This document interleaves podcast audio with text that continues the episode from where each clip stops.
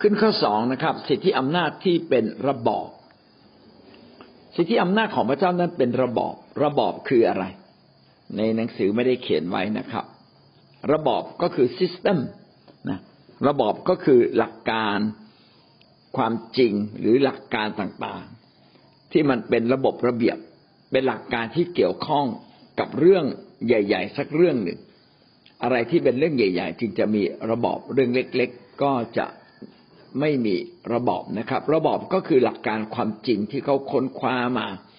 เป็นหลักการข้อเท็จจริง ซึ่งเป็นหลักการสำคัญ เป็นความจริงที่สำคัญนะเรียบเรียงไว้อย่างเป็นระบบระเบียบ แล้วก็เชื่อมโยงกัน หลักการความจริงเหล่านี้เชื่อมโยงกันเป็นโครงข่ายที่เกี่ยวเนื่องกัน จึงเรียกว่าระบอบนะครับ ระบอบก็คือ ระบบเล็กๆหลาย ๆ ระบบเรียงเข้ามาด้วยกัน ระบบก็คือความจริงที่เป็นระบบระเบียบ ดังนั้นสิทธิอำนาจที่เป็นระบบแสดงว่าสิทธิอำนาจเป็นเรื่องที่ใหญ่มาก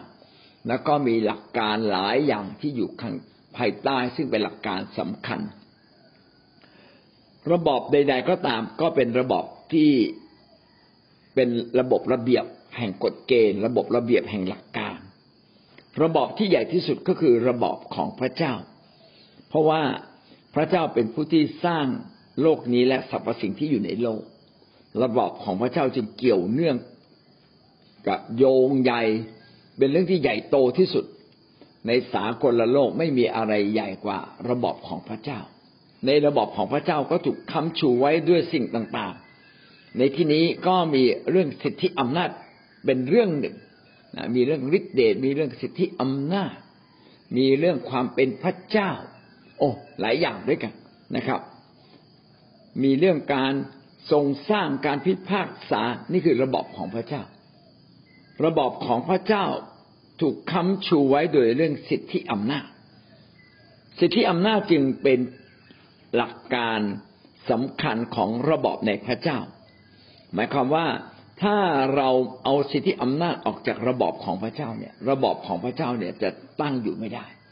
ระบอบของพระเจ้าตั้งอยู่หลักการอยู่บนหลักการแห่งสิทธิอำนาจซึ่งเป็นระบบระเบียบ พระเจ้าเองได้กำหนดหลักการต่างๆ ขึ้นมาอย่างเป็นระบบระเบียบเป็นแบบแผน เพื่อโลกจะดำรงอยู่ได้ โลกถูกคำชูระบบของโลก และจักรวาลถูกคำชูไว้ด้วยสิทธิอำนาจ สิทธิอำนาจของพระเจ้าจึงเป็นเรื่องที่มนุษย์ทุกคนต้อง อยู่ภายใต้และทำตามหลักการนี้ ถ้าเราไม่ยินดีอยู่ภายใต้ หรือทำตามหลักการนี้ เราก็ไม่สามารถอยู่ในระบอบของพระเจ้าได้ แสดงว่าเรื่องสิทธิอำนาจเป็นเรื่องใหญ่ เขาจึงใช้คำว่า ไม่ใช้คำว่าระบบสิทธิอำนาจ ใช้คำว่าระบอบสิทธิอำนาจ ระบอบสิทธิอำนาจนั้นเป็นส่วนสำคัญของระบอบของพระเจ้า ถ้าเราอยู่ในระบอบสิทธิอำนาจของพระเจ้า เราก็อยู่ภายใต้การปกครองของพระเจ้าตราบใดที่เราละเมิดระบอบสิทธิอำนาจของพระเจ้า เราก็ละเมิดการปกครองของพระเจ้าและออกนอกอำนาจการปกครองของพระเจ้าไป เรามาดูหลักการทั้งหมดได้เขียนไว้ ถ้าจะไม่ผิดในที่นี้มีหลายอันด้วยกันประมาณห้าห้าเรื่องด้วยกันนะครับ ระบอบ สิทธิอำนาจของพระเจ้าเป็นอย่างไรบ้าง อันที่หนึ่งระบอบสิทธิอำนาจเป็นเรื่องของการเชื่อฟังผู้มีสิทธิอำนาจคำว่าระบอบอันที่สองนี่อาจจะฟังแล้วอาจจะงงนิดหนึ่งพี่น้องคิดทิ้งไปก่อนนะครับ ระบอบสิทธิอำนาจของพระเจ้า เป็นเรื่องการเชื่อฟังผู้มีสิทธิอำนาจ การเชื่อฟังนี่เป็นหลักการสำคัญที่สุดของระบอบสิทธิอำนาจ การเชื่อฟังก็คือ การยอมรับการอยู่ภายใต้การทำตามอันนี้เรียกการเชื่อฟัง คือการเชื่อฟังหมายความว่า เรายินดีอยู่ภายใต้ ยินดีที่จะรับฟัง ยอมรับรับฟังนบนอบเชื่อฟัง และก็ที่สำคัญคือดำเนินชีวิตตาม อันนี้เป็นแก่นแท้เป็นแก่นสำคัญของระบบสิทธิอำนาจ ถ้าเราไม่มีการนบนอบเชื่อฟัง ไม่มีการทำตาม ไม่ใช่เป็นการ นบนอบเชื่อฟังที่แท้จริง คือการเชื่อฟังที่แท้จริงต้องมีการทำตามไม่ใช่แค่ฟัง บางคนเข้าใจว่าแค่ฟังเฉยๆแค่ฟังแค่จำไม่ใช่นะการเชื่อฟังที่แท้จริงก็คือต้องทำตามนะครับ ดังนั้นแก่นของระบบสิทธิอำนาจก็คือการที่เราจะต้องเชื่อฟังและทำตาม ผู้มีสิทธิอำนาจก็คือพระเจ้าและตัวแทนของพระองค์ พระเจ้าทรงแต่งตั้งตัวแทน ถ้าเราสังเกตในพระคัมภีร์ การงานต่างๆที่ขับเคลื่อนมา พระเจ้าขับเคลื่อนผ่านตัวแทนมากกว่าทุมากกว่าพระองค์เอง เช่นขับเคลื่อนผ่านผู้รับใช้ของพระเจ้า ขับเคลื่อนผ่านผู้นำบางคนที่พระเจ้าใช้ และผู้นำเหล่านั้นก็อยู่ภายใต้การเชื่อฟังนบนอบเชื่อฟังถามพระเจ้าก่อนเสมอ ว่าพระเจ้าสิ่งใดควรทำสิ่งใดเมื่อควรทำควรทำอะไร แล้วก็ทำตามนั้นเลย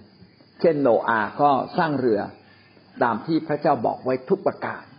ไม่ใช่เรื่องง่าย ๆ ทุกประการ เชื่อฟังนบนอบต้องเชื่อฟังทุกประการ ไม่ใช่บางเรื่องบางราวถ้ามนุษย์ไม่เชื่อฟังมนุษย์ก็สูญเสียสิทธิอำนาจทันที เมื่อเราไม่เชื่อฟังพระเจ้า แล้วก็หลุดออกจากระบบสิทธิอำนาจไป เช่นในปฐมกาลบทที่สองข้อสิบห้าถึงข้อสิบเจ็ดพี่น้องเราก็อ่านหลายครั้งแล้วนะครับ ว่าพระเจ้าเนี่ยมอบสิทธิอำนาจให้กับมนุษย์ในการปกครองโลก แล้วก็ดูแลสวน แล้วก็ได้สั่งไว้ว่าถ้าเจ้าเนี่ยไปกินผลไม้แห่งชีวิตเมื่อไหร่ เจ้าต้องตายนะครับ วันไหนเจ้าขืนกิน เจ้าจะต้องตายแน่ อันนี้คือหลักการของพระเจ้าที่สั่งไว้ ในหน้าที่ของผู้ที่อยู่ภายใต้การปกครองของพระเจ้า ถ้าอยากจะได้สิทธิอำนาจในการปกครอง อย่างที่พระเจ้ามอบให้ เราก็ต้องยินดีที่จะเชื่อฟัง พระเจ้าบอกอย่าไปกินผลไม้นี้ เราก็ต้องไม่กิน และพระเจ้าก็บอกแล้ว ผลของการกิน เจ้าจะต้องหายยนะ คือต้องตาย ปรากฏว่ามีการไม่เชื่อฟังเกิดขึ้น ผลตามมาก็รุนแรงมาก นะครับ ก็คือถูกถูกคัดออกจากสิทธิอำนาจของพระเจ้าไป หากมนุษย์ดำรงรักษาหลักการแห่งการเชื่อฟัง สิทธิอำนาจก็จะดำรงอยู่ แต่ถ้ามนุษย์แหกกฎละเมิดกฎหลักการแห่งการเชื่อฟัง สิทธิอำนาจก็จะเสื่อมถอยลงเหมือนอาดัมเอวา เมื่อขาดการเชื่อฟังไปเด็ดผลไม้แห่งการรู้ดีรู้ชั่วมากิน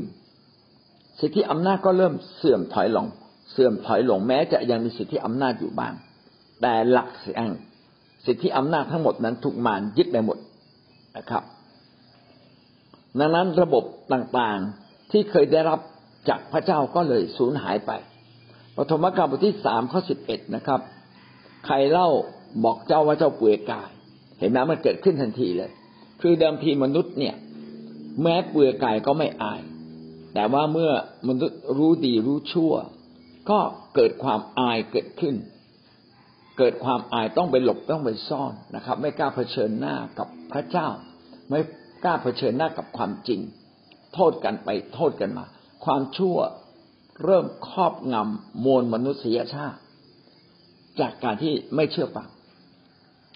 ดังนั้นอาดัมเอวาจึงเป็นแบบอย่างของการไม่เชื่อฟัง และผลที่เกิดขึ้นคืออะไรนะครับ ผลที่เกิดขึ้นก็คืออยู่ในคำสาปแช่ง และก็สูญเสียสิทธิอำนาจ ในปฐมกาลบทที่สามข้อสิบหกถึงข้อสิบเก้านะครับ เช่นพระเจ้าจะเพิ่มคุณความทุกข์ยากลำบาก ทั้งการคลอดลูกกันทั้งการทำมาหากินนะครับ ก็จะอาบเหงื่อต่างน้ำต้นไม้ แผ่นดินก็เต็มด้วยความทุกข์เข็นนะครับ ต้นไม้ก็มีหนามกว่าจะเพาะปลูกพืชต่างๆได้ ให้เกิดผลก็ต้องเผชิญกับหลายสิ่งหลายอย่าง แสดงว่าสิ่งดีๆ งามๆต่างๆ ที่พระเจ้าเคยครอบครองนั้นก็เริ่มเสื่อมถอยลง อันนี้เป็นผลของการไม่อยู่ในระบอบแห่งสิทธิอำนาจก็คือการไม่อยู่ในการเชื่อฟัง นอกจากนี้นะครับสิทธิอำนาจบางอย่างที่เคยมีก็จะสูญเสียไป อยู่ในข้อหน้ายี่สิบแล้วนะครับ คือแทนที่มนุษย์เนี่ยจะเป็นเจ้านาย ครอบครองเหนือสรรพสิ่ง ก็กลับไม่ได้เป็นเจ้านายที่แท้จริงนะครับ แล้วยิ่งกว่านั้นก็ยังกลับกลายเป็นทาสของซาตานอีก แทนที่เราจะหากินอยู่ในแผ่นดินอันอุดมสมบูรณ์ แผ่นดินก็จะไม่อุดมสมบูรณ์ ก็จะต้องทำงานหนักนะครับ การครอบครองของเราก็ขาดสิทธิอำนาจไป ยังสามารถใช้สิ่งต่างๆ ที่พระเจ้าทรงสร้างอยู่ แต่ไม่เกิดผลมากเท่าที่ควรนะครับนี่หลักการสำคัญมากของระบบสิทธิอำนาจในในที่นี้ก็คือการเชื่อฟังและไม่เชื่อฟัง ถ้าเราละเมิดเราก็จะต้องเก็บเกี่ยวผลอันไม่พึงประสงค์ แต่ถ้าเราเชื่อฟังเราก็จะได้รับความรุ่งเรืองอย่างมากมาย พระคัมภีร์ในเฉลยธรรมบัญญัติบทที่ห้าข้อสามสิบสองถึงข้อสามสิบสาก็ได้พูดถึงการที่เราจะต้องเชื่อฟัง ถ้าเราเชื่อฟังเราจะกินผลดีแห่งชีวิตนะครับ จะไปดีมาดีในแผ่นดินโลกจะมีอายุยืนยาว และในเฉลยธรรมบัญญัติธรรมบัญญัติบทที่หกข้อยี่สิบสี่ก็กำชับกับเราว่า กฎเกณฑ์เหล่านี้ทั้งสิ้น เราจะต้องทำตาม แล้วเขาก็สรุปว่ากฎเกณฑ์ที่เราต้องทำตามหรือหลักการแห่งการเชื่อฟังนี้ ง่ายนิดเดียวเลย ถ้าเรายำเกรงพระเจ้า แล้วก็จะเกิดผลดีแห่งชีวิต ใครที่ไม่รู้ว่าโอ้ เชื่อฟังพระเจ้าสั่งอะไรไว้บ้าง ง่ายมากเลยจำคำเดียวยำเกรง ถ้าเรายำเกรงพระเจ้าเราก็อยู่ในการเชื่อฟังพระเจ้ายำเกรงพระเจ้าก็คือเกรงกลัวพระเจ้า ไม่อยากให้พระเจ้าเสียพระทยัย ไม่อยากผิดต่อพระเจ้า ถ้าเราไม่อยากผิดต่อพระเจ้า อันนี้คือยำเกรงแต่ถ้าเรายังทำผิดอยู่เรื่อยๆนี่แสดงว่าเราไม่ยำเกรงทำผิดเราไม่ขอโทษนะครับ ก็แสดงว่าไม่ยำเกรงถ้าทำผิดแล้วขอโทษก็แสดงว่ายำเกรงอาเมนครับ นี่ก็คือข้อที่หนึ่งนะครับ ระบบของของพระเจ้าหลักการสำคัญอย่างยิ่ง ซึ่งเป็นแกนแกนที่สำคัญก็คือการนบนอบเชื่อฟัง แล้วก็พระคัมภีร์ก็สรุปไว้คำหนึ่งก็คือความยำเกรงพระเจ้า อันที่สองระบบสิทธิอำนาจของพระเจ้าเนี่ยใช้ในการปกครองนะในบทเรียนของท่านน่าจะเติมคำนี้ลงไป ระบบสิทธิอำนาจของพระเจ้าใช้ในการปกครองอาณาจักรพระเจ้าอาณาจักรพระเจ้าคือที่ที่พระเจ้าปกครอง ที่ใดที่พระเจ้าปกครอง พระเจ้าก็ปกครองด้วยสิทธิอำนาจ คืออำนาจแห่งการบังคับบัญชา มีสิทธิขาดในการบังคับบัญชา เป็นสิทธิขาดอันชอบธรรมของพระเจ้า เนื่องจากพระเจ้านั้นทรงสร้างทุกสิ่ง พระองค์จึงเป็นจอมกษัตริย์ของบรรดาทุกสิ่ง และพระองค์ก็ใช้อำนาจในการปกครองนี้ ปกครองทุกสิ่งที่พระเจ้าทรงสร้าง ปกครองทุกสิ่งที่ยอมให้พระเจ้าปกครอง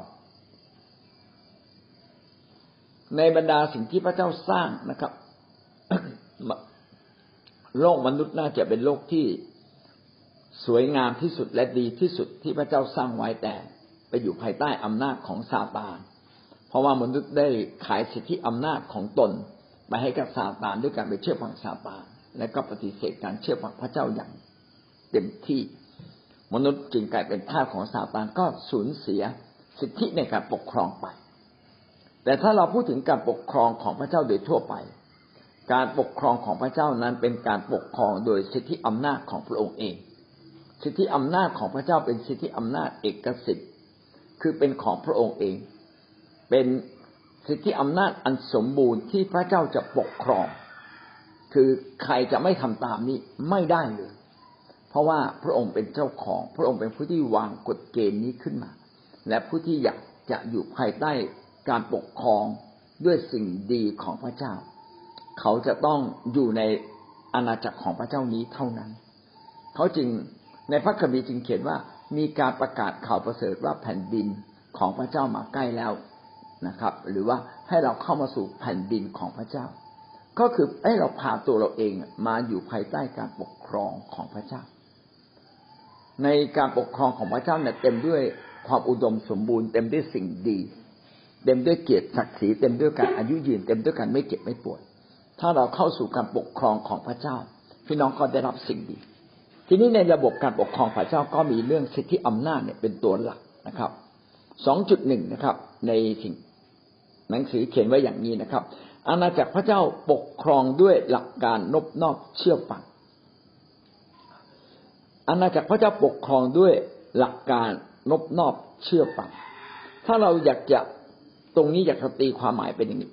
ตราบใดก็ตามที่เรามีการอยู่ตราบใดก็ตามที่เราอยู่ภายใต้การเชื่อฟัง เราก็อยู่ในการปกครองของพระเจ้า ถ้าเราไม่อยู่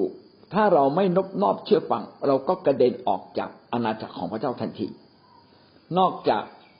การนบนอบเชื่อฟังยังมีอีกหลายอย่าง นะซึ่งถ้าเราอ่านในพระคัมภีร์เราจะเห็นว่า ไม่เพียงแต่การนบนอบเชื่อฟังการยกย่องพระเจ้า การเทิดทูนพระเจ้านะครับ ก็เป็นการอยู่ภายใต้การปกครองของของพระเจ้า การดำเนินชีวิตถูกต้องก็อยู่ภายใต้การปกครองของพระเจ้า แต่เรื่องหลักนะครับ ถ้าเราอยากอยู่ภายใต้การปกครองของพระเจ้า เราต้องเชื่อฟังพระเจ้านบนอบเชื่อฟัง อันนี้คือเรื่องหลัก ถ้าเรานบนอบเชื่อฟังเราก็อยู่ภายใต้การปกครองได้ แต่ถ้าเราไม่นบนอบเชื่อฟังพระเจ้า หรือตัวแทนของพระเจ้า เราก็กระเด็นออกจากอาณาจักรของพระเจ้าไป คริสเตียนคือคนที่เข้ามาอยู่ในการปกครองของพระเจ้าแล้ว เราจะเข้ามาคริสเตียนทันทีที่เราเชื่อเนี่ย เราเข้ามารับความอุดมสมบูรณ์ รับพระคุณรับความรัก รับสิ่งดีอันยิ่งใหญ่จากพระเจ้าเรียบร้อยแล้ว แต่หากว่าคริสเตียนคนนั้นไม่ยินดีที่จะนบนอบเชื่อฟังพระเจ้าจริง ๆ เราก็หลุดออกจากการปกครองของพระเจ้า ซึ่งอาจจะไม่ใช่เป็นการหลุดอย่างถาวร แต่เป็นการหลุดเป็นครั้งครั้งเมื่อเรากลับมานบนอกเชื่อฟัง เราก็อยู่ภายใต้ความยิ่งใหญ่ของพระเจ้าอีกครั้งหนึ่งแสดงว่าคริสเตียนเดินเข้าเดินออก การปกครองของพระเจ้าเป็นประจำแล้วก็มาจากการที่เรายินยอม เมื่อเรายินยอมนบนอบพระเจ้าอีกครั้งหนึ่ง ยกพระเจ้าขึ้นสูงอีกครั้งหนึ่ง แล้วก็พาตัวเราเองเข้ามา แต่ซาตานก็พยายามจะพาเราออกไปพาซาตานไม่อยากให้เราเชื่อฟังพระเจ้า เขาบอกฟังใครฟังผู้ใดก็เป็นก็อยู่ภายใต้ผู้นั้น พี่น้องฟังพระเจ้าท่านก็อยู่ภายใต้พระเจ้า ถ้าฟังมารท่านก็อยู่ภายใต้มารฟังผู้เลี้ยงท่านก็อยู่ภายใต้ผู้เลี้ยง ถ้าผู้เลี้ยงอยู่ภายใต้พระเจ้า ท่านก็อยู่ภายใต้พระเจ้า ถ้าเราติดตามผู้นำเชื่อฟังผู้นำที่เขาอยู่ภายใต้พระเจ้า ท่านก็อยู่ภายใต้พระเจ้า มันเป็นสิทธิอำนาจที่ลดหลั่นลงมาเป็นชั้นๆ ถ้าเราไม่เชื่อฟังผู้เลี้ยง ไม่เชื่อฟังผู้นำที่เขาอยู่ในทางของพระเจ้า เราก็กำลัง ออกนอกการปกครองของพระเจ้า มารซาตานก็เริ่มต้นเขกกบาเราได้ละนะเล่นงานเราได้มากขึ้น มารซาตานก็เริ่มมีผลต่อเรา วันนี้พระเจ้าก็พูดดีมากเลย พระเจ้าก็พูดคำว่า ให้ผูกมัดอำนาจแห่งผีมารซาตานก็แสดงว่าบางครั้งเนี่ยเราออกนอกทางของพระเจ้าไป โดยเรารู้ตัวบ้างไม่รู้ตัวบ้าง แต่อย่างน้อยที่สุดนะครับ เราก็ถือโล่ขึ้นมา ปกป้องไม่ให้มาร มันมาจัดการเรา ไม่ให้มันมาเขขัวเรานะครับ ก็เป็นวิธีการ แต่เนื้อหาหลักทั้งหมดก็คือนบนอบเชื่อฟัง เมื่อเรานบนอบเชื่อฟังเราก็อยู่ภายใต้การปกครองของพระเจ้าทันที หรือการที่เรายกย่องพระเจ้าเทิดทูนพระเจ้า อันนี้ก็เป็นการเชื่อฟังชนิดหนึ่ง คนที่เชื่อฟังพระเจ้าก็จะยกย่องเทิดทูนพระเจ้า เมื่อเรายกย่องเทิดทูนพระเจ้าที่นั่นก็มีการปกคลุมของพระเจ้าเหนือชีวิตของเรา ก็จะมีการปกครองของพระเจ้าที่เหนือชีวิตของเรา การนบนอบเชื่อฟังก็แสดงออกมาหลายอย่าง เช่น การยกย่องพระเจ้าให้เกียรติพระเจ้าหนึ่งพงกษัตริย์บทที่ยี่สิบเก้าข้อสิบเอ็ดข้าแต่พระเจ้าความยิ่งใหญ่ฤทธานุภาพพระสิริชัยชนะ และความโอ้อาตรการ เป็นของพระองค์และบรรดาสิ่งที่มีอยู่ในฟ้าสวรรค์ และในแผ่นดินโลกเป็นของพระองค์ข้าแต่พระเจ้าราชนาจักรเป็นของพระองค์ และพระองค์ทรงเป็นที่ยกย่องเป็นจอมของสิ่งสารพัดพระองค์ทรงเป็นกษัตริย์คือเป็นผู้ปกครอง พระองค์ทรงเป็นใหญ่เหนือทุกสิ่งนะเป็นจอมของสิ่งสารพัดคือเป็นใหญ่เหนือสิ่งสารพัดนี่คือราชอาณาจักรนี่คือการปกครองของพระเจ้า และถ้าเราได้เข้าใจและเรายกย่อง พระเจ้า เช่นนี้เข้าใจเช่นนี้และยกย่องเช่นนี้พูดออกมา ก็แสดงว่าเราอยู่ในการเชื่อฟังของพระเจ้าด้วย อิสยาบทที่สามสิบสามข้อยี่สิบสองเพราะพระเจ้าทรงเป็นผู้พิพากษาของเรา พระเจ้าทรงเป็นผู้ครอบครองของเรา พระเจ้าทรงเป็นบรมมหากษัตริย์ของเราพระองค์ทรงช่วยเราให้รอด อันนี้ก็ยกย่องพระเจ้าถึงสามคำคำแรกคือเป็นผู้พิพากษา อีกคำหนึ่งคือ เป็นผู้ที่ครอบครองเรา และคำสุดท้ายนะครับ เป็นบรมมหากษัตริย์ของเรา กษัตริย์คือผู้เป็นใหญ่ ครอบครอง ครอบครอง อาณาจักรและอาณาจักรหนึ่ง ก็เรียกว่ากษัตริย์นะครับ มหากษัตริย์ก็คือกษัตริย์ที่ยิ่งใหญ่ และยังบรมมหากษัตริย์ คือกษัตริย์ที่เหนือกษัตริย์ขึ้นไป พระเจ้าหรือพระเยซูคริสต์นั้นทรงเป็นกษัตริย์เหนือกษัตริย์ทั้งปวง และ พระเจ้าองค์นี้แหละที่ช่วยเราเราให้รอด เมื่อเราเชื่อฟังและนบนอบพระเจ้าเราก็อยู่ในระบอบของพระเจ้า พระเจ้าจะช่วยเราให้รอดมัทธิวบทที่เจ็ดข้อยี่สิบเอ็ดถึงข้อยี่สิบสามได้พูดถึงการเชื่อฟัง ว่าถ้าเรานบนอบเชื่อฟังควรจะเป็นอย่างไร พระคัมภีร์บอกว่ามีคนหนึ่งมาร้องทูลต่อพระเจ้าเมื่อขึ้นไปถึงฟ้าสวรรค์ บอกว่าเขาเองเนี่ยเคยขับผีในนามของพระเจ้าเคยทำการรักษาโรคเคยทำการอัศจรรย์ข้าพเจ้าเป็นคนของพระองค์ แต่ในข้อที่สิบสามได้เขียนไว้ดีมากนะครับ เมื่อนนั้นเราจะกล่าวแก่เขาว่าเราไม่เคยรู้จักเจ้าเลย เจ้าผู้กระทำความชั่วจงไปเสียให้พ้นหน้าเรา หลักการสำคัญว่าพระเจ้าจะยอมรับเราหรือไม่ยอมรับเราก็อยู่ที่เราเนี่ยเชื่อฟังจนแสดงออก ด้วยการไม่ทำชั่ว ถ้าเรายังแสดงออกด้วยการทำชั่วในสิ่งใด ๆ เลย แสดงว่าเราไม่ได้เชื่อฟังจริง การไม่อยู่ในการเชื่อฟัง ก็จะทำให้เราดำเนินชีวิตที่ถูกต้องไม่ได้เลย แต่ถ้าเราอยู่ในการเชื่อฟัง เราจะดำเนินชีวิตอย่างถูกต้องไม่กระทำการชั่ว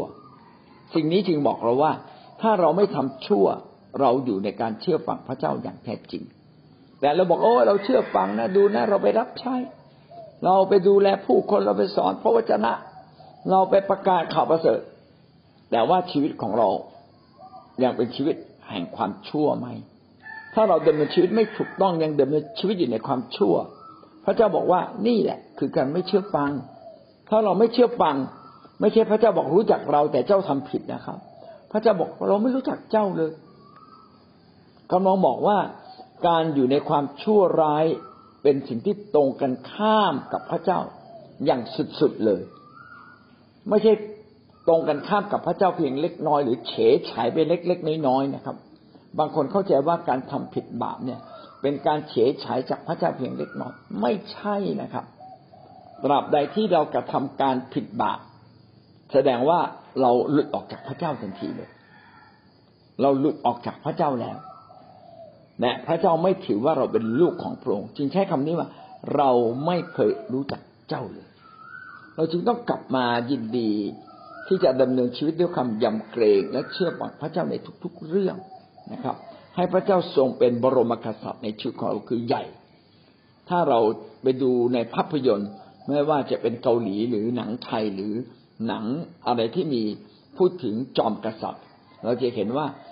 ผู้ที่อยู่ภายใต้ทำผิดเพียงเล็กน้อย ถ้า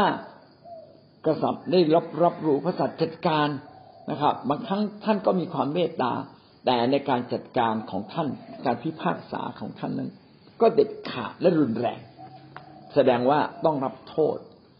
เวลาเรามาเชื่อพระเยซูเราอาจจะมีมุมของการได้รับพระคุณของพระเจ้าอย่างมาก คือ พระคริสต์นั้นทรงยกโทษความผับบาปผิดในชีวิตของเราทุกเรื่อง อันนี้คือเรื่องจริง แต่บางครั้งเราก็ละเลยในการที่พระองค์นั้นทรงเป็นผู้พิพากษาที่เด็ดขาดและพระองค์จะพิพากษาเราในตอนสุดท้ายที่เราจากโลกนี้แล้ว และพระเจ้าจะบอกว่าผลพวงทั้งหมดที่เจ้าได้ทำในแผ่นดินโลกมันถูกหรือผิด เราจึงต้องคำหนึ่งถึงว่าสุดท้ายว่าเมื่อเราอยู่ต่อหน้า พระพักของพระเจ้าเนี่ย เราจะเชิดหน้า หรือเราจะก้มหน้าลง แล้วเราบอกพระเจ้าบอกพระเจ้าเราผิด แต่ถ้าเราอ่านในมัทธิวบทที่เจ็ดนะครับ ข้อยี่สิบสองเราจะเห็นว่าคนคนนั้นไม่รู้สึกว่าตัวเองผิดเลยข้าพเจ้าเคยรับใช้พระองค์ ในนามของพระองค์ทำการอัศจรรย์ขับผีในนามของพระองค์ ประกาศข่าวประเสริฐในนามของพระองค์นะครับ แต่ไม่ใช่นะพระเจ้าบอกโอ้ เจ้าทำอะไรมากมายก็จริงแต่ลึกที่สุดในชีวิตของเจ้า เจ้าดำเนินชีวิตไม่ถูกต้องเลยนะครับ ถ้าพระเจ้าพิพากษาเฉียบขาดเช่นนี้ ก็แสดงว่าชีวิตของเราเนี่ย ถ้าเราไม่กลับใจและทิ้งบาปจริง ๆ เกรงว่าเราจะไม่รอดก็คือพระเจ้าจะไม่ยอมรับเราในวันสุดท้ายจึงเป็นหลักการที่กลับมาว่า คนจำนวนมากที่ไม่นอบนอบเชื่อฟังพระเจ้าจริงๆ เอาใจใส่คำของพระเจ้าจริง ๆ เกรงว่าจะไม่รอดผมก็นึกถึงในประสบการณ์ที่พูดถึงภรรยาของโลดใช่ไหมครับ ทูตสวรรค์สั่งแล้ว เราจะทำลายเมืองนี้เจ้าหนีไปอย่าหันกลับมามอง หันกลับไปมองนี่แสดงว่าเสียดงเสียดาย ความอุดมสมบูรณ์เสียดงเสียดายในบางอย่างที่ยังไม่ได้เอามา อาจจะลืมบางสิ่งบางอย่างทิ้งเอาไว้ อาจจะเป็นทองคำหรืออาจจะเป็นเพชรพลอย หรืออาจจะเป็นมือถือหรือจะเป็นอะไรก็ตาม พระเจ้าบอกว่าไม่ต้องแล้วไปได้เมื่อเรากลับมามอง แต่ว่านางนางคนนี้ภรรยาของโลดอาจจะไม่ได้รับไว้รับคำสั่งนี้ด้วยความยำเกรงด้วยการเชื่อจริง ๆ ว่านี่คือคำสั่งสำคัญ เพิ่งก็หันกลับไปมองชีวิตเราก็เช่นเดียวกัน เราก็รู้อยู่แล้วพระเจ้าห้ามแต่เราไม่ตระหนักอย่างแท้จริง เมื่อเราไม่ตระหนักอย่างแท้จริงเราก็ไม่ได้ทำตามอย่างแท้จริง ก็จะทำให้ชีวิตเราพลาดแต่พระเจ้าก็ยังช่วยเราให้เราสามารถกลับใจ ทีนี้เรากลับใจไม่ใช่กลับใจทุกวันในเรื่องเดิมๆมันต้องกลับใจในเรื่องอื่น ๆ ไม่ใช่กลับใจเรื่องเดิมๆซ้ำๆถ้าเรากลับใจในเรื่องเดิมซ้ำๆแสดงว่าเราก็ย่อหย่อน เรารับพระคุณของพระเจ้า โดยที่ละเลยการที่พระเจ้าจะพิพากษาเราได้ อันนี้ เรากำลังประมาทพระเจ้าไปหรือไม่ เราจึงต้องกลับมานบนอบเชื่อฟังในทุกคำสั่งที่พระเจ้าสั่งเรา โดยเฉพาะอย่างยิ่งการดำเนินชีวิตที่ถูกต้อง ประการที่สองสองจุดสองอาณาจักรพระเจ้าเป็นอาณาจักรแห่งความชอบธรรมตะกี้อาณาจักรพระเจ้าเป็นอาณาจักรแห่งการนบนอบเชื่อฟัง ทีนี้อาณาจักรพระเจ้าเป็นอย่างไรอีก ก็เป็นอาณาจักรแห่งความชอบธรรม ชอบธรรมก็แปลว่าถูกต้องดีงาม อะไรที่มันถูกต้องดีงามในสายพระเนตรของพระเจ้า เรียกว่าชอบธรรมไม่โกงใครนะครับ ไม่โกหก ไม่ล่วงประเวณี ไม่ลักทรัพย์ ไม่อคติกับใครดำเนินชีวิตชอบธรรมมีความยุติธรรมในตัวตัวอยู่ในตัวนะครับ ไม่ใช่อธรรม หรือว่าเอียงข้างใดข้างหนึ่ง เอียงเข้าข้างคนจนก็ไม่ถูกเอียงเข้าข้างคนรวยก็ไม่ถูกนะครับ ต้องเป็นคนที่ยุติธรรมจริง ๆ เนื่องจากพระเจ้าเป็นพระเจ้าที่บริสุทธิ์ชอบธรรมอาณาจักรของพระเจ้าจริงปกครองด้วยระบบด้วยระบอบแห่งความชอบธรรม ประชากรของพระเจ้าจริงต้องอยู่ในความชอบธรรมด้วย ถ้าเราสังเกตการที่พระเจ้าปกครองเรา พระองค์ปกครองเราด้วยความชอบธรรม ก็คือด้วยความดี ด้วยความถูกต้องไปอ่านในสุภาษิตจะเห็นเลยว่ามีแต่ความถูกต้องที่พระเจ้ายอมรับ พระเจ้าจะปกครองเราแบบนั้น และถ้าเราทำผิด เราก็ต้องรับผลแห่งการดำเนินชีวิตอธรรม พระเจ้าก็บอกว่ารับตั้งแต่ในโลกนะครับ ไม่ใช่รับหลังจากที่เราตายจากโลกนี้เท่านั้น รับตั้งแต่เราอยู่ในโลก ถ้าเราไปขี้โกงเขาก็สมควรที่เราจะต้องถูกตำรวจจับ สมควรที่จะถูกเขาว่าเอานะครับ ถ้าเราโกงเขาพระเจ้าก็อนุญาตให้คนอื่นโกงเรา นี่ก็เป็นสิ่งที่ พระเจ้าจะทรงโปรดให้เกิดขึ้น ดังนั้นอาณาจักรของพระเจ้าจึงต้องมาตรวจสอบอยู่เสมอว่า เมื่อเราอยู่ในอาณาจักรของพระเจ้าเรามีชีวิตชอบทำไหม ถ้าเรามีชีวิตชอบทำแม้คนอื่นจะข่มเหงเราหรือไม่เข้าใจเรา ก็ไม่ต้องกลัว เพราะว่าชีวิตเราชอบทำก็แสดงว่าเราอยู่ในแผ่นดินของพระเจ้าจริง มัทธิวบทที่ห้าข้อสิบบุคคลผู้ใดถูกข่มเหงเพราะเหตุความชอบธรรมผู้นั้นเป็นสุขเพราะว่าแผ่นดินสวรรค์เป็นของเขา เมื่อเขาชอบธรรมเขาก็ถูกปกคุมถูกปกครองโดยพระเจ้า ความยิ่งใหญ่ของพระเจ้าก็อยู่ในชีวิตของเขา แม้ถูกข่มเหงแม้แม้ถูกข่มเหงบ้าง ก็อย่าไปคิดมากนะครับ เพราะคนชั่วก็ต้องข่มเหงคนดีอย่างเราอยู่แล้วนะก็ไม่ต้องเสียใจ พระเยซูคริสต์ก็ถูกข่มเหงเช่นเดียวกัน ถ้าเราไม่ได้ทำดี คนก็ไม่ข่มเหงเรา แต่ถ้าเราทำในสิ่งที่ถูกต้องชอบทำยุติธรรม แม้จะมีคนไม่เข้าใจมาข่มเหงเราบ้างก็เป็นเรื่องปกติธรรมดามัทธิวบทที่หกข้อสามสิบสามแต่ท่านทั้งหลายจงแสวงหาแผ่นดินของพระเจ้าและความชอบธรรมของพระองค์ก่อนและพระองค์จะทรงเพิ่มเติมสิ่งทั้งปวงเหล่านี้ให้ ถ้าเราดำเนินชีวิตอยู่ในการชอบธรรมพี่น้องก็อยู่ในอาณาจักรของพระเจ้า สิ่งดีๆ ก็จะถูกเพิ่มเติมขึ้นมาเป็นธรรมดา พระวจนะนี้จึงสอนเราว่าจงแสวงหาแผ่นดินของพระเจ้าก่อนเข้ามาอยู่ในแผ่นดินของพระเจ้าก่อน รักษาชีวิตตัวเองอยู่ในแผ่นดินของพระเจ้าอย่าออกนอกแผ่นดินของพระเจ้า ด้วยการไปทำสิ่งที่ผิด สิ่งที่ไม่ดีงาม ถ้าเราทำสิ่งที่ผิดไม่ดีงาม เราก็หลุดออกจากแผ่นดินของพระเจ้าไปโดยอัตโนมัติหนึ่งโครินธ์บทที่หกข้อเก้าถึงข้อสิบก็ได้พูดถึงความอธรรม ความอธรรมเนี่ยเปรียบเหมือนความมืด ส่วนความชอบธรรมเปรียบเหมือนความสว่างอันเจิดจ้า ความมืดกับความสว่างอยู่ด้วยกันไม่ได้ มีความสว่างก็ต้องไม่มีความมืด ถ้ามีความมืดก็หามีความสว่าง ในความมืดนั้นไม่นะครับ พระคัมภีร์ก็ได้พูดถึงคนที่ไม่มีส่วนในแผ่นดินของพระเจ้า คือถ้าท่านอยู่ในความมืด ท่านก็ไม่ได้อยู่ในแผ่นดินของพระเจ้าทันทีเลย นะครับ ในนี้จึงเขียนว่าคนอธรรมไม่มีส่วนในแผ่นดินของพระเจ้า แต่ถ้าเรากลับใจแล้วก็ยังกลับเข้ามาอยู่ในแผ่นดินของพระเจ้าได้ ถ้าเราไม่กลับใจและดำเนินชีวิตอย่างนี้ไปเรื่อยๆนะครับ พี่น้องก็ไม่มีสิทธิ์ที่จะอยู่ในแผ่นดินของพระเจ้า บางคนบอกว่าทำผิดก็ได้ แล้วเราก็กลับใจทุกวัน อันนั้นขอเป็นการกลับใจในเรื่องใหม่ ๆ ไม่ใช่กลับใจในเรื่องเดิมๆถ้าเราเป็นคนที่กลับใจในเรื่องเดิมๆ แสดงแสดงว่าเราไม่ยำเกรงพระเจ้า แสดงว่าชีวิตเราไม่ได้ถูกต้องจริง ความอธรรมนั้นมีอะไรบ้างนะครับ คนล่วงประเวณี คนนับถือรูปเคารพ คนผิดผัวผิดเมียเขา ชายโสเพโสเพณีชายอารมณ์ทั้งโสเพณีหญิงด้วยนะครับ ชายรักร่วมเพศรวมรวมทั้งหญิงรักร่วมเพศ ก็คือการมีความสุขทางเพศในทางที่ผิด ข้อต่อมาคือรักขโมย คนโลภคนที่เมาคนปากร้าย คนโชโกง คนเหล่านี้ไม่ได้รับส่วนในแผ่นดินของพระเจ้า หรือพูดอีกอย่างหนึ่งเขาไม่มีสิทธิ์ในแผ่นดินของพระเจ้า เขาจะไม่มีสิทธิ์ที่จะรับส่วนดีอันอุดมสมบูรณ์ของพระเจ้า ที่พระเจ้าจะให้กับทุกคนที่พระเจ้าปกครอง ในเมื่อเราไม่อยู่ในความชอบธรรม เราก็กระเด็นออกจากอาณาจักรของพระเจ้าไป เราไม่สามารถรับสิ่งดี จากอาณาจักรของพระเจ้าอย่างเต็มขนาด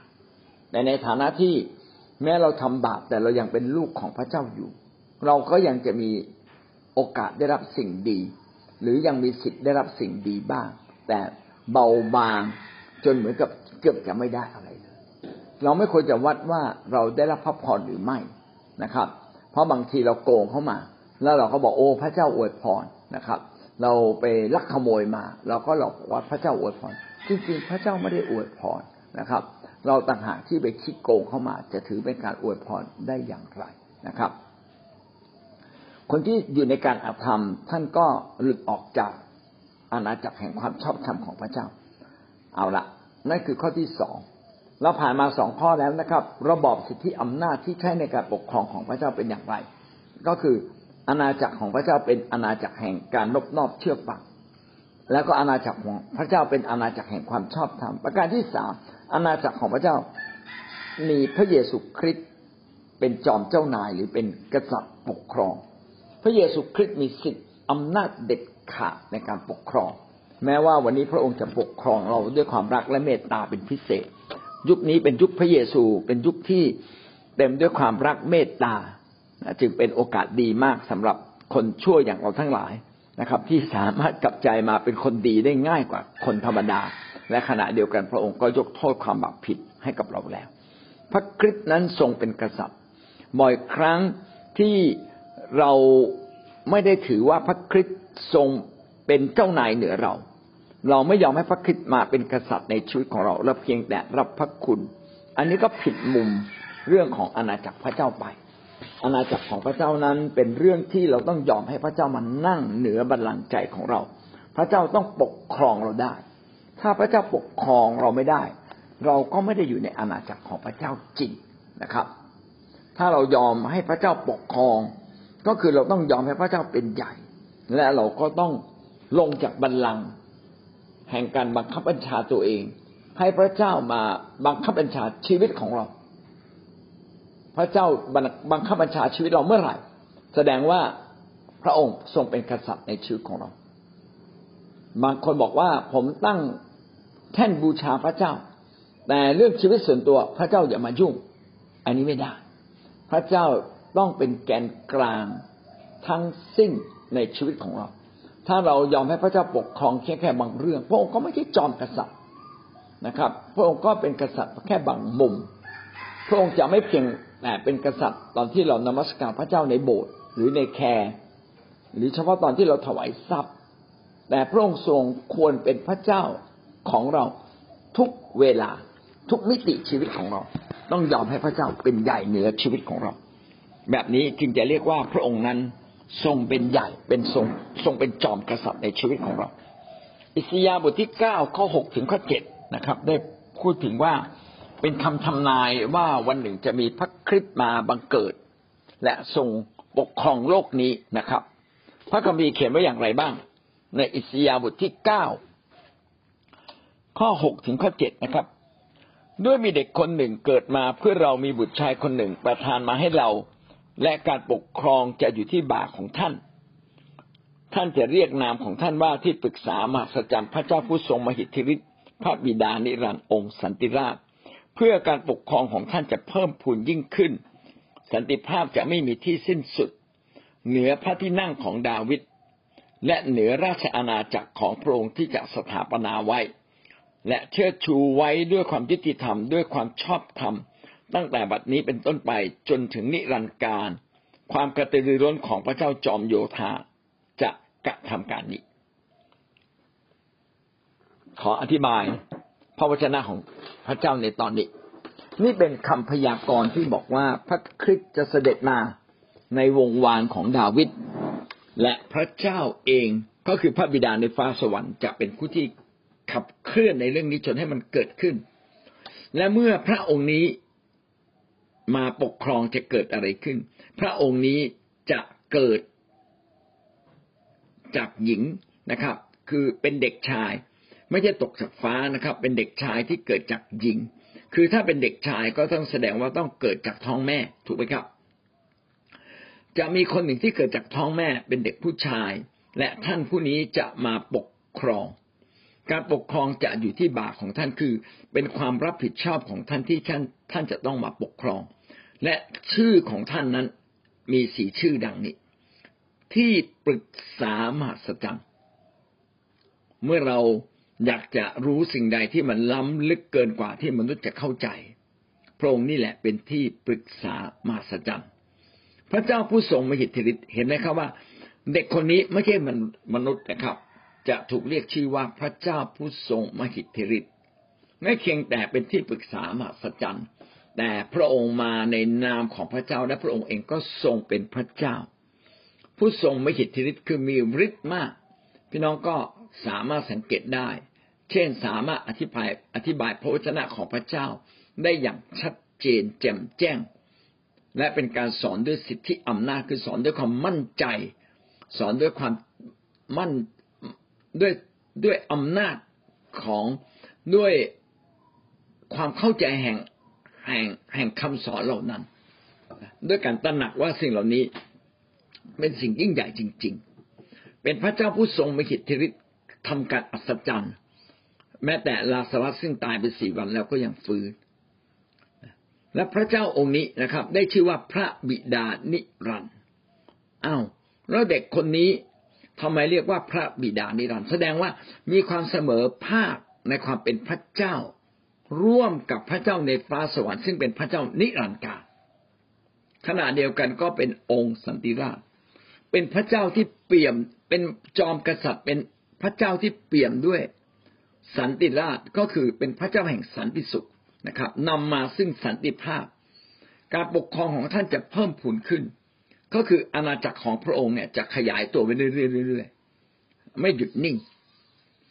สันติภาพจะไม่มีที่สิ้นสุด การปกครองของพระเจ้าไปที่ใดที่นั่นก็จะมีสันติภาพ เหนือพระที่นั่งของดาวิดก็คือพระองค์จะมาในราชวงศ์ของดาวิด เหนือพระที่นั่งของดาวิดคือดาวิดเนี่ยถูกตั้งให้เป็นกษัตริย์ ที่พระเจ้าได้พยากรณ์ไว้ว่าจะมีบัลลังก์อนิรันดร์การ ทีนี้ถ้าเราดูเหตุการณ์ข้อที่จริงในอาณาจักรยูดาห์ซึ่งราชวงศ์ดาวิดได้ปกครอง พี่น้องจะพบว่ามันก็ไปสิ้นสุด ในสมัยเสเดคียา กรุงเยรูซาเล็มก็แตกไป แล้วก็วงวานของดาวิดก็กลับกลายไปเป็นเฉลย อยู่ที่บาบิโลน แม้จะสืบเชื้อสายเป็นราชวงศ์มีชื่อนะแต่ไม่มีบัลลังก์นะครับมีชื่อว่านี่เคยเคยเป็นญาติวงของกษัตริย์มาก่อน สืบเชื้อสายมาเรื่อยๆจนถึงสมัยของโยเซฟ โยเซฟก็เป็นอยู่ในอยู่ในวงวานของดาวิดและเมื่อพระเยซูคลอดออกมาจากนางมารีซึ่งแต่งงานกับโยเซฟ ก็ได้ชื่อว่าพระองค์เองก็เกิดในวงวานของดาวิดสิ่งนี้จึงเป็นคำทำนายว่าพระเยซูคริสต์มาตามที่พระคัมภีร์ได้เขียนเอาไว้ได้พยากรณ์ไว้ก่อนที่พระองค์จะมา สมัยที่อิสยาเขียนพระคัมภีร์เล่มนี้เป็นเวลาประมาณเจ็ดร้อยปีกคศเจ็ดร้อยปีกคศหมายความว่าประมาณเจ็ดร้อยปีก่อนที่พระเยซูคริสต์จะมาเกิดนะครับ ประมาณนี้ เป็นคำทำนาย แสดงว่าพระเยซูคริสต์เนี่ยมาตามคำทำนายที่พระคัมภีร์ได้เขียนถึงพระองค์ไว้ พระเยซูก็พูดหลายครั้งบอกว่าจงไปอ่านในพระคัมภีร์ เพราะว่าในพระคัมภีร์หรือสมัยนั้นเรียกว่าหนังสือมวลเพราะพระคัมภีร์เขียนในหนังสือม้วนนะว่าหนังสือม้วนได้เขียนถึงพระองค์เองอย่างไรบ้าง พระองค์จะเป็นพระเจ้าแห่งสันติราชก็เป็นพระเจ้าที่นำมาซึ่งสันติสุขนะครับ และจะปกครองเรือเหนือราชอาณาจักรของพระองค์ เหนือราชอาณาจักรของพระองค์ที่จะสถาปนาไว้แสดงว่าพระเจ้าจะมีส่วนร่วมกับพระเยซูคริสต์ในการสร้างอาณาจักรของพระเจ้า เราทั้งหลายวันนี้ที่รับใช้พระเจ้าอยู่ พี่น้องยังมีพระเจ้าที่คอยสถาปนา ให้อาณาจักรของพระเจ้ามาตั้งอยู่ในแผ่นดินโลก อย่าได้กลัว อาณาจักรของพระเจ้า จะมีการอัศจรรย์อย่างแน่นอน เพราะว่าพระเจ้าเป็นผู้ที่ปกครอง และพระเจ้าเป็นผู้ที่ขับเคลื่อน เป็นอาณาจักรไฟวิญญาณที่ไม่สามารถมองเห็นได้ด้วยตา แต่ถ้าใจเรายินดีนอบนอบเชื่อฟัง ชีวิตของเราอยู่ในความชอบธรรม เราก็อยู่ในการปกครองของพระเจ้าทันที และก็ยิ่งถ้าเราเข้าใจหลักการของพระเจ้าคือ ยอมให้พระเจ้ามาเป็นใหญ่เหนือเรา ชีวิตของเราก็จะเป็นชีวิตที่อยู่ภายใต้การปกคลุม การปกครองของพระเจ้า อาเมน และพระเจ้าจะปกครองโลกนี้ด้วยการเชิดชู ความยุติธรรมและความชอบธรรมไว้ จนนิรันดร์กาล อันนี้คือลักษณะของพระเจ้านะครับ อาเมน ยังมีพระคัมภีร์อีกสองข้อที่ยืนยันว่าพระเยซูคริสต์นั้นทรงเป็นกษัตริย์ในราชอาณาจักรนะครับ เอเฟซัสบทที่หนึ่งข้อสิบเก้าถึงข้อยี่สิบสามได้เขียนไว้นะครับ และรู้ว่าฤทธานุภาพอันใหญ่ของพระองค์มีมากยิ่งเพียงไรสำหรับเราทั้งหลายที่เชื่อ ตามอำนาจของพระกำลังและฤทธานุภาพอันใหญ่ยิ่งของพระองค์ ซึ่งพระองค์ได้ทรงกระทำในพระคริสตเมื่อทรงชุบให้พระองค์เป็นขึ้นมาจากความตาย และให้สถิตเบื้องขวาพระหัตถ์ของพระองค์ในสวรรคสถาน สูงยิ่งเหนือบรรดาเทพผู้ครองศักดิเทพ เหนืออิทธิเทพ เหนือเทพอาณาจักร และเหนือนามทั้งปวงที่เขาเอ่ยขึ้นมิใช่ในยุคนี้เท่านั้น แต่ในยุคที่จะมาถึงด้วย พระเจ้าได้ทรงปราบสิ่งสารพัดไว้ใต้พระบาทของพระคริสต์และทรงตั้งพระองค์ไว้เป็นประมุขเหนือสิ่งสารพัดแห่งคริสตจักร ซึ่งเป็นพระกายของพระองค์ซึ่งเต็มด้วย ซึ่งเต็มบริบูรณ์ด้วยพระองค์ผู้ทรงอยู่เต็มทุกอย่างทุกแห่งคน พระคัมภีร์ตรงนี้ได้พูดถึงเมื่อเรามาเชื่อพระเจ้าแล้วเราจะเห็นฤทธานุภาพอันยิ่งใหญ่ของพระเจ้า ตามความยิ่งใหญ่ของพระองค์ ซึ่งพระองค์ได้ทรงกระทำในพระคริสต์คือหมายความว่าความยิ่งใหญ่ของพระบิดาในฟ้าสวรรค์เป็นเช่นอย่าง เป็นเช่นไร พระบิดาในฟ้าสวรรค์ก็จะให้อำนาจทั้งสิ้นอยู่ในพระคริสต์นะครับ เมื่อทรงชุบพระองค์ขึ้นมาจากความตาย และให้สถิตอยู่เบื้องขวาพระหัตถ์ของพระองค์ในสวรรคสถาน เมื่อพระองค์ฟื้นขึ้นจากความตายแล้ว พระองค์ก็ถูกยกขึ้น เมื่อพระองค์เสด็จไปฟ้าสวรรค์ คือพระเยซูคริสต์เนี่ยถูกตึงที่กางเขนจนเสียเสียชีวิตไปแล้วในวันที่สามพระองค์ก็ฟื้นขึ้นจากความตาย แล้วก็มาอยู่กับสาวกอีกสี่สิบวัน ในสี่สิบวันนี้มีการสนทนาธรรมได้สำแดงว่าพระองค์ทรงเป็นพระเจ้าจริง ๆ และหลังจากนั้นในวันที่สี่สิบพระองค์ก็เสด็จไปฟ้าสวรรค์ อย่างที่พระคัมภีร์บอกว่าทุกคนก็เห็นพระองค์เสด็จไปนะครับ เมื่อพระองค์เสด็จไปแล้วเนี่ย ช่วงนี้แหละ ที่พระเจ้าทรงคืนความเป็นพระเจ้าอย่างสมบูรณ์ ให้กับพระเยซูทรงอยู่ให้อยู่เหนือนามใด ๆ เหนือทุกนาม และก็ทรงมีลำดับแห่งสิทธิอำนาจใกล้เคียงกับพระองค์ในสวรรคสถาน คือนั่งอยู่ที่เบื้องขวา ของพระเจ้า ให้ยกพระองค์ขึ้น พระเจ้าทรงกระทำทุกสิ่งเหล่านี้ในพระคริสต์แสดงว่าตรีเอกานุภาพในการช่วยกันและกัน พระบิดาช่วยเหลือพระเยซู พระวิญญาณบริสุทธิ์ช่วยเหลือพระเยซูเมื่อพระเยซูต้องมาเกิดเป็นมนุษย์ ซึ่งห่างไกลจากสวรรคสถานของพระเจ้า แต่ฤทธิอำนาจของพระบิดาฤทธิอำนาจของ ระวิญญาณบริสุทธิ์ก็ยังอยู่ในชีวิตของพระเยซูอยู่ตลอดเวลา ไม่เคยถูกทอดทิ้งนะจึงเป็นความลึกซึ้งที่ว่าทำไมเราจึงบอกว่าพระเยซูนั้นทรงเป็นพระเจ้า เพราะว่าอำนาจทั้งสิ้นของพระเจ้ากลับมาอยู่ที่พระเยซูคริสต์หลังจากที่พระเยซูคริสต์ฟื้นจากความตายนะนามใด ๆ ก็ไม่สามารถเสมอนามของพระองค์สูงเหนือบรรดาสิ่งต่างๆ ที่ทรงสร้างไม่ว่าจะเป็นเทพอะไรก็ตามนะครับ ก็กำลังบอกเราว่า พระเยซูคริสต์นั้นทรงเป็นใหญ่เหนือทุกสิ่ง และนอกจากนี้พระเจ้ายังจะมาปราบสิ่งสารพัดให้มาอยู่ภายใต้พระคริสต์ไม่เพียงแต่ยกพระคริสต์ให้เป็นใหญ่ยังปราบสิ่งสารพัดทั้งสิ้นทั้งปวง ให้พระคริสต์ทรงเป็นใหญ่นะครับ ตั้งพระองค์ไว้เหนือทุกสิ่ง เหนือคริสตจักรก็คือเหนืออาณาจักรของพระเจ้า เพราะว่าคริสตจักรก็คือผู้คนที่พระเจ้าปกครอง และพูดอีกอย่างหนึ่งคริสตจักก็คืออาณาจักรของพระเจ้าหรือแผ่นดินของพระเจ้านะไม่ได้หมายถึงบริเวณสถานที่ที่ตั้งของโบสถ์นะครับ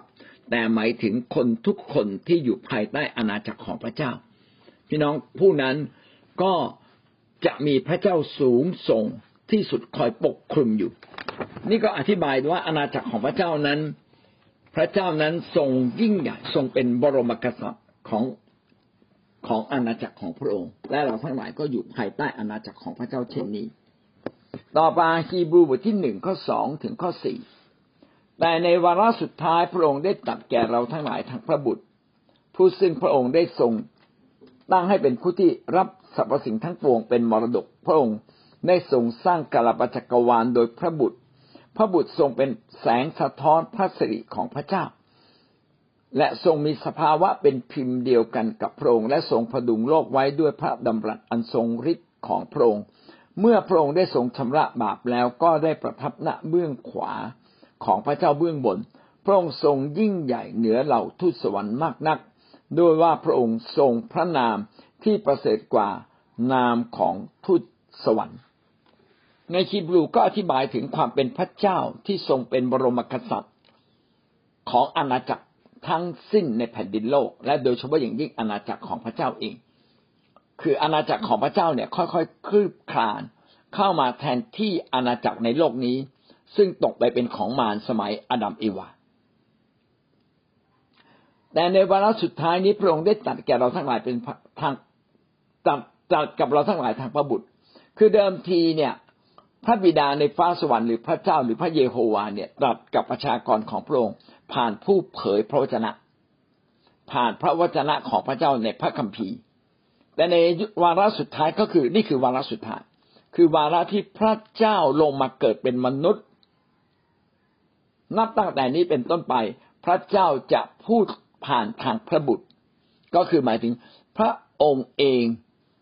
มาในแผ่นดินโลกเพื่อจะกล่าวความจริง บอกเล่าความจริงทั้งสิ้นของพระเจ้า ในบรรดาธรรมบัญญัติต่าง ๆ ที่เขียนแล้วเนี่ยอาจจะมีความไม่เข้าใจของมนุษย์ หรือมีความจำกัดของภาษา พระเยซูคริสต์ก็มาทำให้เกิดความสมบูรณ์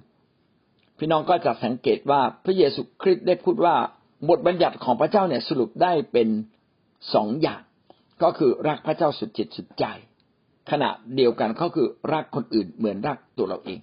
ซึ่งในพระคัมภีร์เดิมเนี่ยไม่ได้เขียนขนาดนี้ หรือว่าอาจจะเขียนแต่ว่ามันมีข้อความที่เยอะจนกระทั่งคนเนี่ยจับต้นชนปลายไม่ถูก ว่าอะไรคือเนื้อหาหลักๆ และพระเยซูคริสต์ซึ่งเป็นตัวแทนของพระเจ้าหรือเป็นพระเจ้าเอง ขณะที่เดียวกันที่พระองค์เป็นตัวแทนของพระเจ้า จากฟ้าสวรรค์ขณะเดียวกัน พระองค์ก็เป็นพระเจ้าด้วยในตัวพระองค์เอง แต่อยู่ในร่างกายแบบมนุษย์เรา พระองค์ก็สรุปถ้อยคำของพระเจ้า มาเป็นถ้อยคำที่ลึกล้ำลึกล้ำลึกซึ้งนะครับ แสดงว่าพระเจ้าพยายามอยากจะพูดกับมนุษย์ให้ละเอียดลึกซึ้งมากขึ้น ผ่านชีวิตของพระเยซูคริสต์เช่นในมัทธิวบทที่เจ็ดถ้าจำไม่ผิดคือข้อที่ยี่สิบสี่พูดถึงการปฏิบัติของมนุษย์ว่า ถ้าเราอยากให้ใครปฏิบัติดีต่อเรา ก็จงปฏิบัติอย่างนั้นกับเขาก่อนโอเป็นการสรุปที่ง่ายมากเลยนะครับ ก็จึงเห็นได้ว่าถ้อยคำของพระเจ้าเนี่ยเป็นเรื่องจริงว่าต่อไปนี้ พระองค์จัดตรัสกับเราทั้งหลายผ่านพระบุตร ผู้ซึ่งพระองค์ได้ทรงตั้งให้เป็นผู้รับสรรพสิ่งทั้งปวงเป็นมรดก พระเจ้าได้ทรงตั้งให้พระเยซูคริสต์เป็นผู้ที่ครอบครองบรรดาจักรวาลทั้งสิ้นและทุกสิ่ง รวมทั้งทุกสิ่งที่พระเจ้าทรงสร้างไว้ ขณะเดียวกัน พระเยซูคริสต์ก็เป็นแสงสะท้อนพระสิริของพระเจ้าและทรงมีสภาวะเป็นพิมพ์เดียวกันกับพระองค์ข้อสามนี้บอกเลยว่า พระเยซูคริสต์เนี่ย ไม่เพียงแต่เป็นจอมกษัตริย์ของอาณาจักรของพระเจ้า แต่พระองค์นั้นยังเป็นเหมือนพระเจ้าทุกประการชัดเจนทุกประการ และพระองค์ก็ยังเป็น ก็ยังเป็นผู้ที่ค้ำชูโลกนี้ไว้ด้วยพระดำรัสของพระองค์ คือเมื่อพระเจ้าทรงพูดสิ่งใด สิ่งนั้นก็ทรงโปรดบังเกิดขึ้น โลกนี้จึงดำรงอยู่ด้วยฤทธิอำนาจของพระคริสต์นะครับ เมื่อพระองค์ได้ทรงชำระบาปแล้วก็ได้ประทับณเบื้องขวาของพระเจ้าเมืองบนพระองค์มาทำราชกิจในโลกนี้ด้วยการไถ่บาปมนุษย์นะทรงชำระบาปแล้ว นะครับ ไม่ใช่พระองค์มารับการชำระบาปนะครับ แต่พระองค์นั้นทรงชำระบาป คือพระองค์นั้นมาถ่ายบาปมนุษย์เมื่อถ่ายบาปมนุษย์เสร็จแล้ว พระองค์ก็ประทับหน้าเบื้องขวาก็กลับมาเป็นพระเจ้าในฟ้าสวรรค์เหมือนเดิม พระองค์ทรงยิ่งใหญ่เหนือบรรดาทูตสวรรค์เอาละทั้งหมดทั้งสิ้นในฮีบรูบทที่หนึ่งข้อสองถึงข้อสี่แล้วก็เอเฟซัสบทที่หนึ่งข้อสิบเก้าถึงยี่สิบสามก็บ่งบอกว่า พระเยซูคริสต์นั้นทรงเป็นจอมกษัตริย์ของอาณาจักรของพระเจ้า เมื่อพระองค์เป็นจอมกษัตริย์พระองค์สร้างโลกนี้ สิทธิอำนาจของพระองค์จึงเป็นใหญ่เหนือบรรดาสิทธิอำนาจทั้งสิ้น มันอาจจะมีสิทธิอำนาจในทูตสวรรค์ มาซาตานก็มีสิทธิอำนาจ แต่เมื่อพระเจ้าซึ่งเป็นจอมกษัตริย์ ผู้ทรงเป็นพระเจ้า เป็นเจ้าของอาณาจักรของพระองค์สิทธิอำนาจของพระองค์ก็ใหญ่กว่า ยิ่งใหญ่กว่า สิทธิอำนาจของใครทั้งสิ้น ก็คือสิทธิอำนาจของพระเยซูคริสต์มีอำนาจใหญ่ยิ่งสูงสุด เมื่อเราเข้าใจแบบนี้ เราก็จะจะได้มั่นใจว่าการที่เราอยู่ในพระคริสต์เรามีสิทธิอำนาจสูงสุดเหนือแผ่นดินโลกนี้แล้ว ก็เป็นสิ่งที่เราต้องขอบคุณพระเจ้ามากยิ่งขึ้น ทั้งหมดนี้อธิบายถึงระบบของพระเจ้าว่าระบบของพระเจ้านั้นถูกค้ำชูไว้ด้วยระบอบแห่งสิทธิอำนาจ อาณาจักรของพระเจ้าจึงเป็นอาณาจักรแห่งการเชื่อฟัง อาณาจักรของพระเจ้าจึงต้องเป็นอาณาจักรแห่งความชอบธรรม อาณาจักรของพระเจ้าต้องเป็นอาณาจักรที่มีพระคริสต์ทรงปกครองเท่านั้น ถ้าเราบอกว่าเราเป็นคนของพระเจ้าแต่เราไม่ยอมรับว่าพระเยซูคริสต์ทรงเป็นพระเจ้า เราก็ไม่ใช่คนของพระเจ้าจริง เราเป็นคนนอกคนของพระเจ้า เพราะไปไม่ได้เราไปปฏิเสธผู้ที่เป็นใหญ่สุดในอาณาจักรพระเจ้า แล้วพี่น้องจะเข้าอาณาจักรพระเจ้าได้อย่างไร หลายคนที่ปฏิเสธพระเยซูคริสต์ว่าพระเยซูคริสต์ไม่ใช่พระเจ้า ก็ในเมื่อพระองค์เป็นพระเจ้า แล้วเราปฏิเสธ ปฏิเสธผู้ที่ใหญ่สุด แล้ววันนั้นเมื่อเราไปเจอพระองค์ พระองค์จะยอมรับเราได้อย่างไร ขณะอยู่ในโลกยังไม่ยอมรับ แล้วเมื่อไปถึงฟ้าสวรรค์ เราจะเป็นที่ยอมรับของพระเจ้าไม่ได้เลย นั่นคือข้อสองนะครับ ระบบสิทธิอำนาจ เป็นระบบที่สำคัญในการปกครองของพระเจ้า ถ้าเราไม่ยอมรับว่าพระคริสต์ทรงเป็นใหญ่มีสิทธิอำนาจเหนือเรามาปกครองเรา เราจะไม่มีทางที่จะได้เข้าสู่แผ่นดินสวรรค์ของพระเจ้า ประการที่สามระบบสิทธิอำนาจของพระเจ้านะครับ ใช้ปกครองโลก สิทธิอำนาจของพระเจ้าไม่ใช่มาทำฤทธิเดชแสดงหมายสำคัญและการอัศจรรย์ ฟ้าสะเทือนแผ่นดินสะท้านไม่พอ แต่มีไว้เพื่อปกครองโลกนี้ สิทธิอำนาจของพระเจ้าจึงเป็นหลักการสำคัญในการปกครอง พระเจ้าปกครองโลกนี้ด้วยสิทธิอำนาจคืออำนาจอันเด็ดขาดที่มีอำนาจเหนือกว่าในโลก และใช้อำนาจนี้ในการปกครองโลกนี้ และพระเจ้าก็ได้มอบสิทธิอำนาจนี้ไว้กับพระเยซู เมื่อตอนที่พระองค์อยู่ในโลก และเมื่อพระองค์ฟื้นขึ้นจากความตาย พระองค์ก็ดำรงความเป็นพระเจ้ายิ่งใหญ่ มีสิทธิอำนาจอย่างสมบูรณ์ต่อทุกสิ่งที่พระเจ้าทรงสร้างสำหรับในโลกนี้ หลายคนบอกว่าข้าพเจ้ายอมเชื่อฟังสิทธิอำนาจของพระเจ้าพระเยซู แต่ข้าพเจ้าไม่ยอมอยู่ภายใต้สิทธิอำนาจของตัวแทนของพระองค์อันนี้ผิด เพราะว่าพระเจ้าใช้สิทธิอำนาจของพระเจ้า ผ่านตัวแทนของพระองค์ผ่านทูตสวรรค์ ผ่านพระคัมภีร์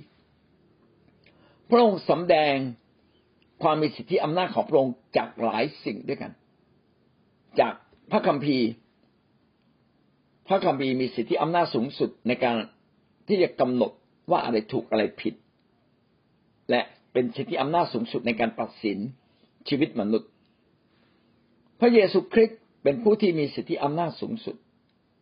และตัวแทนของพระเจ้าที่ติดตามพระเจ้าและติดตามพระคริสต์ก็เป็นผู้ที่รับมอบสิทธิอำนาจนี้จากพระเจ้าในการมาปกครองแผ่นดินของพระเจ้า เราจึงต้องเชื่อฟังผู้นำ ซึ่งเป็นตัวแทนของพระเจ้า ถ้าเราเชื่อฟังแต่พระเจ้าและพระคริสต์เชื่อฟังแต่พระคัมภีร์ แต่ไม่ยอมรับฟังคำตักเตือนของตัวแทนของพระเจ้า ก็เท่ากับเราไม่ยอมรับสิทธิอำนาจการปกครองของพระเจ้าด้วย เมื่อเราไม่ยอมรับตัวแทน ก็เท่ากับเราไม่ยอมรับพระเจ้าซึ่งเป็นเจ้าของสิทธิอำนาจ เพราะว่าพระเจ้ามอบสิทธิอำนาจให้กับตัวแทนของพระองค์เราจึงต้องนบนอบเชื่อฟัง ตัวแทนของพระเจ้าในแผ่นดินโลกนี้ด้วย ก็คือผู้นำในคิดจักของพระเจ้า ซึ่งเขาอยู่ภายใต้การปกครองของพระเจ้า เป็นลำดับชั้นหรือแม้แต่พี่เลี้ยงที่ดูแลชีวิตของเรา ผู้ใดก็ตามที่ยอมให้พระเจ้าปกครองนะครับ ก็จะเห็นความรุ่งเรืองของพระเจ้า สุภาษิตบทที่ยี่สิบแปดข้อยี่สิบข้อยี่สิบข้อยี่สิบแปดความจงรักภักดีและความสัตย์ซื่อสงวนพระราชาไว้ และความชอบธรรมก็เชิดชูพระที่นั่งของพระองค์ พระมหากษัตริย์จะมีอำนาจการปกครองอย่างแท้จริง เมื่อยินดีอยู่ภายใต้คือรักภักดี และก็ยินดีอยู่ในทางของพระเจ้าอยู่ในความชอบธรรม พระที่นั่งของพระองค์ก็จะเป็นที่เชิดชู ประชากรที่นบนอบเชื่อฟังกษัตริย์ ตามสิทธิอำนาจที่พระเจ้าตั้งไว้ ก็จะได้รับพระพรเช่นเดียวกัน คือหมายว่าเป็นลำดับ ตัวแทนของพระเจ้าเพื่ออยู่ในความชอบธรรม เขาก็ได้รับการเชิดชู ถ้าเราเป็นคนที่อยู่ภายใต้กษัตริย์อีกทีหนึ่ง หรือภายใต้ผู้นำอีกทีหนึ่งหรือภายใต้พี่เลี้ยงอีกทีหนึ่ง ถ้าเรายอมอยู่ภายใต้การปกครอง เช่นนั้น เราก็ได้รับการเชิดชู เช่นเดียวกัน สุภาษิตบทที่ยี่สิบสี่ข้อยี่สิบเอ็ดถึงข้อยี่สิบสองบุตรชายของเราเอ๋ยจงยำเกรงพระเจ้า และพระราชาอยากขัดขืนพระทัยของทั้งสองพระองค์เลย เพราะภัยพิบัติจากพระองค์ทั้งสองจะอุบัติขึ้นโดยพลัน และผู้ใดจะทราบถึงความพินาศซึ่งจะมาจากพระองค์ทั้งสอง ก็พูดถึงระบบกษัตริย์นะครับ ว่าเป็นระบบสิทธิอำนาจอันเด็ดขาด พระราชาต้องมีระบบอำนาจอันสิทธิ์ขาดนะครับ พระเจ้าเองก็เช่นกัน พระเจ้าก็มีระบบสิทธิอำนาจอันเด็ดขาดถ้าหากว่าเราไม่ยำเกรงพระเจ้าก็เกรงว่าวันหนึ่งพระเจ้าจะลงโทษพิพากษา แต่ขอบคุณพระเจ้า พระองค์จะไม่ลงโทษพิพากษาจนเกินขนาด พระองค์จะตีสอนเรา การตีสอนก็เป็นสิ่งดีที่พระเจ้าจะนำเรากลับมาสู่ความถูกต้องชอบธรรม เราคงต้องจบเพียงแค่นี้ก่อนนะครับเอาละวันนี้พี่น้องได้เรียนรู้สิ่งใดบ้างครับที่พระเจ้าได้ทรงโปรดเราจะรู้ได้อย่างไรว่าเราอยู่ในระบอบการปกครองของพระเจ้าจริงพี่สุรันตอบดีมากเลยนะครับ เราจะรู้ได้อยังไงว่าเราอยู่ในระบอบการปกครองของพระเจ้า ก็คือการที่เรานบนอบเชื่อฟังผู้ที่มีสิทธิอำนาจเหนือเราอเมนครับ ระบอบสิทธิอำนาจของพระเจ้าเนี่ยก็ไม่ใช่เฉพาะผู้นำในโบสถ์ก็มีไว้สี่สถาบัน อยู่บ้านถ้าเรายังเป็นเด็ก เราก็ต้องเชื่อฟังพ่อแม่นบนอบเชื่อฟังเขา ถ้าเราทำงานก็ต้องเชื่อฟังเจ้านายถ้าเราอยู่ในการปกครองของบ้านเมือง ก็ต้องเชื่อฟังผู้ปกครองบ้านเมือง เมื่อเราอยู่ในคิดจักร เราก็ต้องเชื่อฟังผู้นำในคิดจักร แสดงว่าถ้าเราอยู่ในระบอบสิทธิอำนาจของพระเจ้า เราต้องเชื่อฟังและอยู่ภายใต้ การปกครองทุกมิติในแผ่นดินโลกนี้ นั่นแหละเรายังอยู่ในอาณาจักรของพระเจ้าอยู่ แต่ถ้าเราออกนอกขอบเขต การปกครองในมิติใดมิติหนึ่ง ก็เท่ากับเรากำลังออกนอกขอบเขตการปกครองของพระเจ้า เช่นเดียวกัน ระบอบคือระบบต่างๆ ไม่ใช่ ระบอบก็คือหลักการและความจริงที่จัดเรียงไว้เป็นระบบระเบียบ คือหลักการที่เป็นระบบระเบียบ อันนี้ก็เรียกว่าระบอบ เช่น ระบอบสิทธิอำนาจ ในโลกนี้มีสิทธิอำนาจอยู่สี่ขอบเขต คือขอบเขตบ้านเมือง ขอบเขตการทำงาน ขอบเขตในครอบครัวนะครับ ขอบเขตในคริสตจักร อันนี้นะมีขอบเขตสี่ขอบเขต ในทุกขอบเขตต้อง เป็นการเชื่อฟังผู้ที่มีสิทธิอำนาจเหนือเรา ถ้าเราไม่เชื่อฟัง ผู้ที่มีสิทธิอำนาจในสีขอบเขตนี้ ก็เท่ากับเราออกนอกระบอบการปกครองของพระเจ้า ถ้าเราไม่ดำเนินชีวิตถูกต้องชอบธรรมเมื่อเราอยู่ในมิติสีมิตินี้ เช่น เราเป็นคนขี้โกง เป็นคนดำเนินชีวิตไม่ถูกต้องทางการเงินทางเพศ เราก็พาตัวเราออกนอก การปกครองของพระเจ้าไปโดยบาริยาย แสดงว่าคนในโลกเกือบทั้งสิ้นอยู่นอกการปกครองของพระเจ้า เพราะเขาทำผิดทำบาปเราจึงต้องไปประกาศข่าวประเสริฐบอกว่ากลับใจเสีย เมื่อเขากลับใจเขาก็ได้รับสิทธิ์ที่เข้ามาอยู่ในการปกครองของพระเจ้าทันที แม้ว่าเขาจะอยู่ในภายใต้สี่ระบบมิสี่มิติ ในแผ่นดินโลก เช่น อยู่ในมิติครอบครัว อยู่ในมิติที่ทำงานอยู่ในมิติการปกครองของบ้านเมืองหรืออยู่ในมิติของคริสตจักร ทันทีที่เขาเชื่อพระเจ้า เขาก็ได้รับสิทธิอำนาจใหม่ และได้ได้ได้ชื่อว่าเป็นคนของพระเจ้าทันที และในการที่เราจะเข้ามาสู่แผ่นดินของพระเจ้า สิ่งที่สำคัญมากก็คือ หลักการแห่งการนบนอบเชื่อฟัง และดำเนินชีวิตที่ถูกต้อง ถ้าเราดำเนินชีวิตที่ถูกต้องและยินดีเชื่อฟัง ผู้ที่เดินติดตามพระเจ้า ยินดีเชื่อฟังคนของพระเจ้า ถ้าเขาทำถูกเชื่อฟังเขาเลย ถ้าเขาทาผิด อย่าเพิ่งไปต่อต้านเขา ถ้าเราดำเนินชีวิตถูกต้องแบบนี้ ท่านก็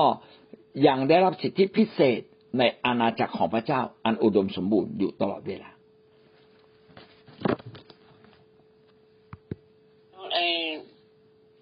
ว่าการปกครองใด ๆ ในสากลโลกในทุกเรื่องนั้น เป็นการปกครองที่พระเจ้าอนุญาตให้มีการปกครองเกิดขึ้น การปกครองนั้นเป็นระบบ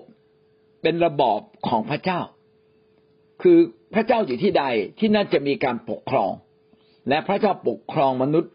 ผ่านสี่มิติสี่ขอบเขตก็คือทั้งในครอบครัว ทั้งในที่ทำงาน ทั้งในคริสตจักร ทั้งในการปก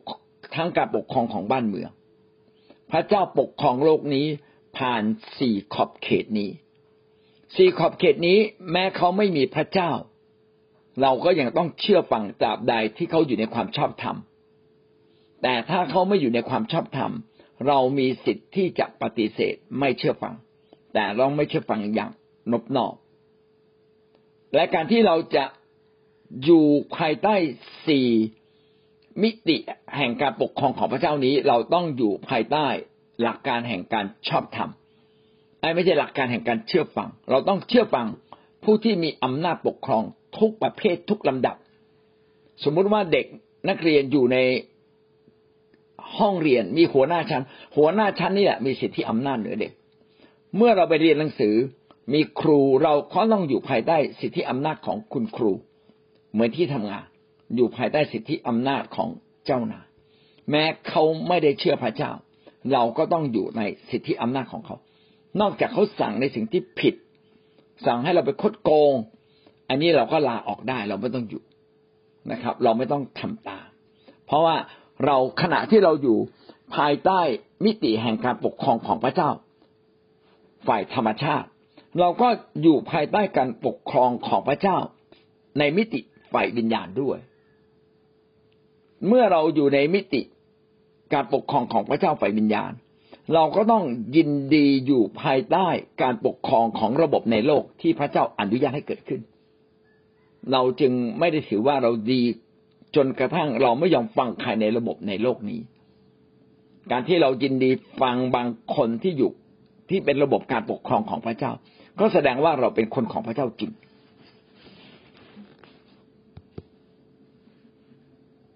ตราบใดที่เราเป็นคนฝ่ายพระเจ้า เราต้องอยู่ภายใต้สิทธิอำนาจใด ๆ ก็ตามของโลกนี้ แต่ถ้าสิทธิอำนาจนั้นไม่ชอบธรรมพี่น้องมีสิทธิ์ที่จะไม่ต้องเชื่อฟัง แต่แม้กระนั้นเราก็ไม่เชื่อฟังอย่างนบนอกนะไม่ไปขัดแย้ง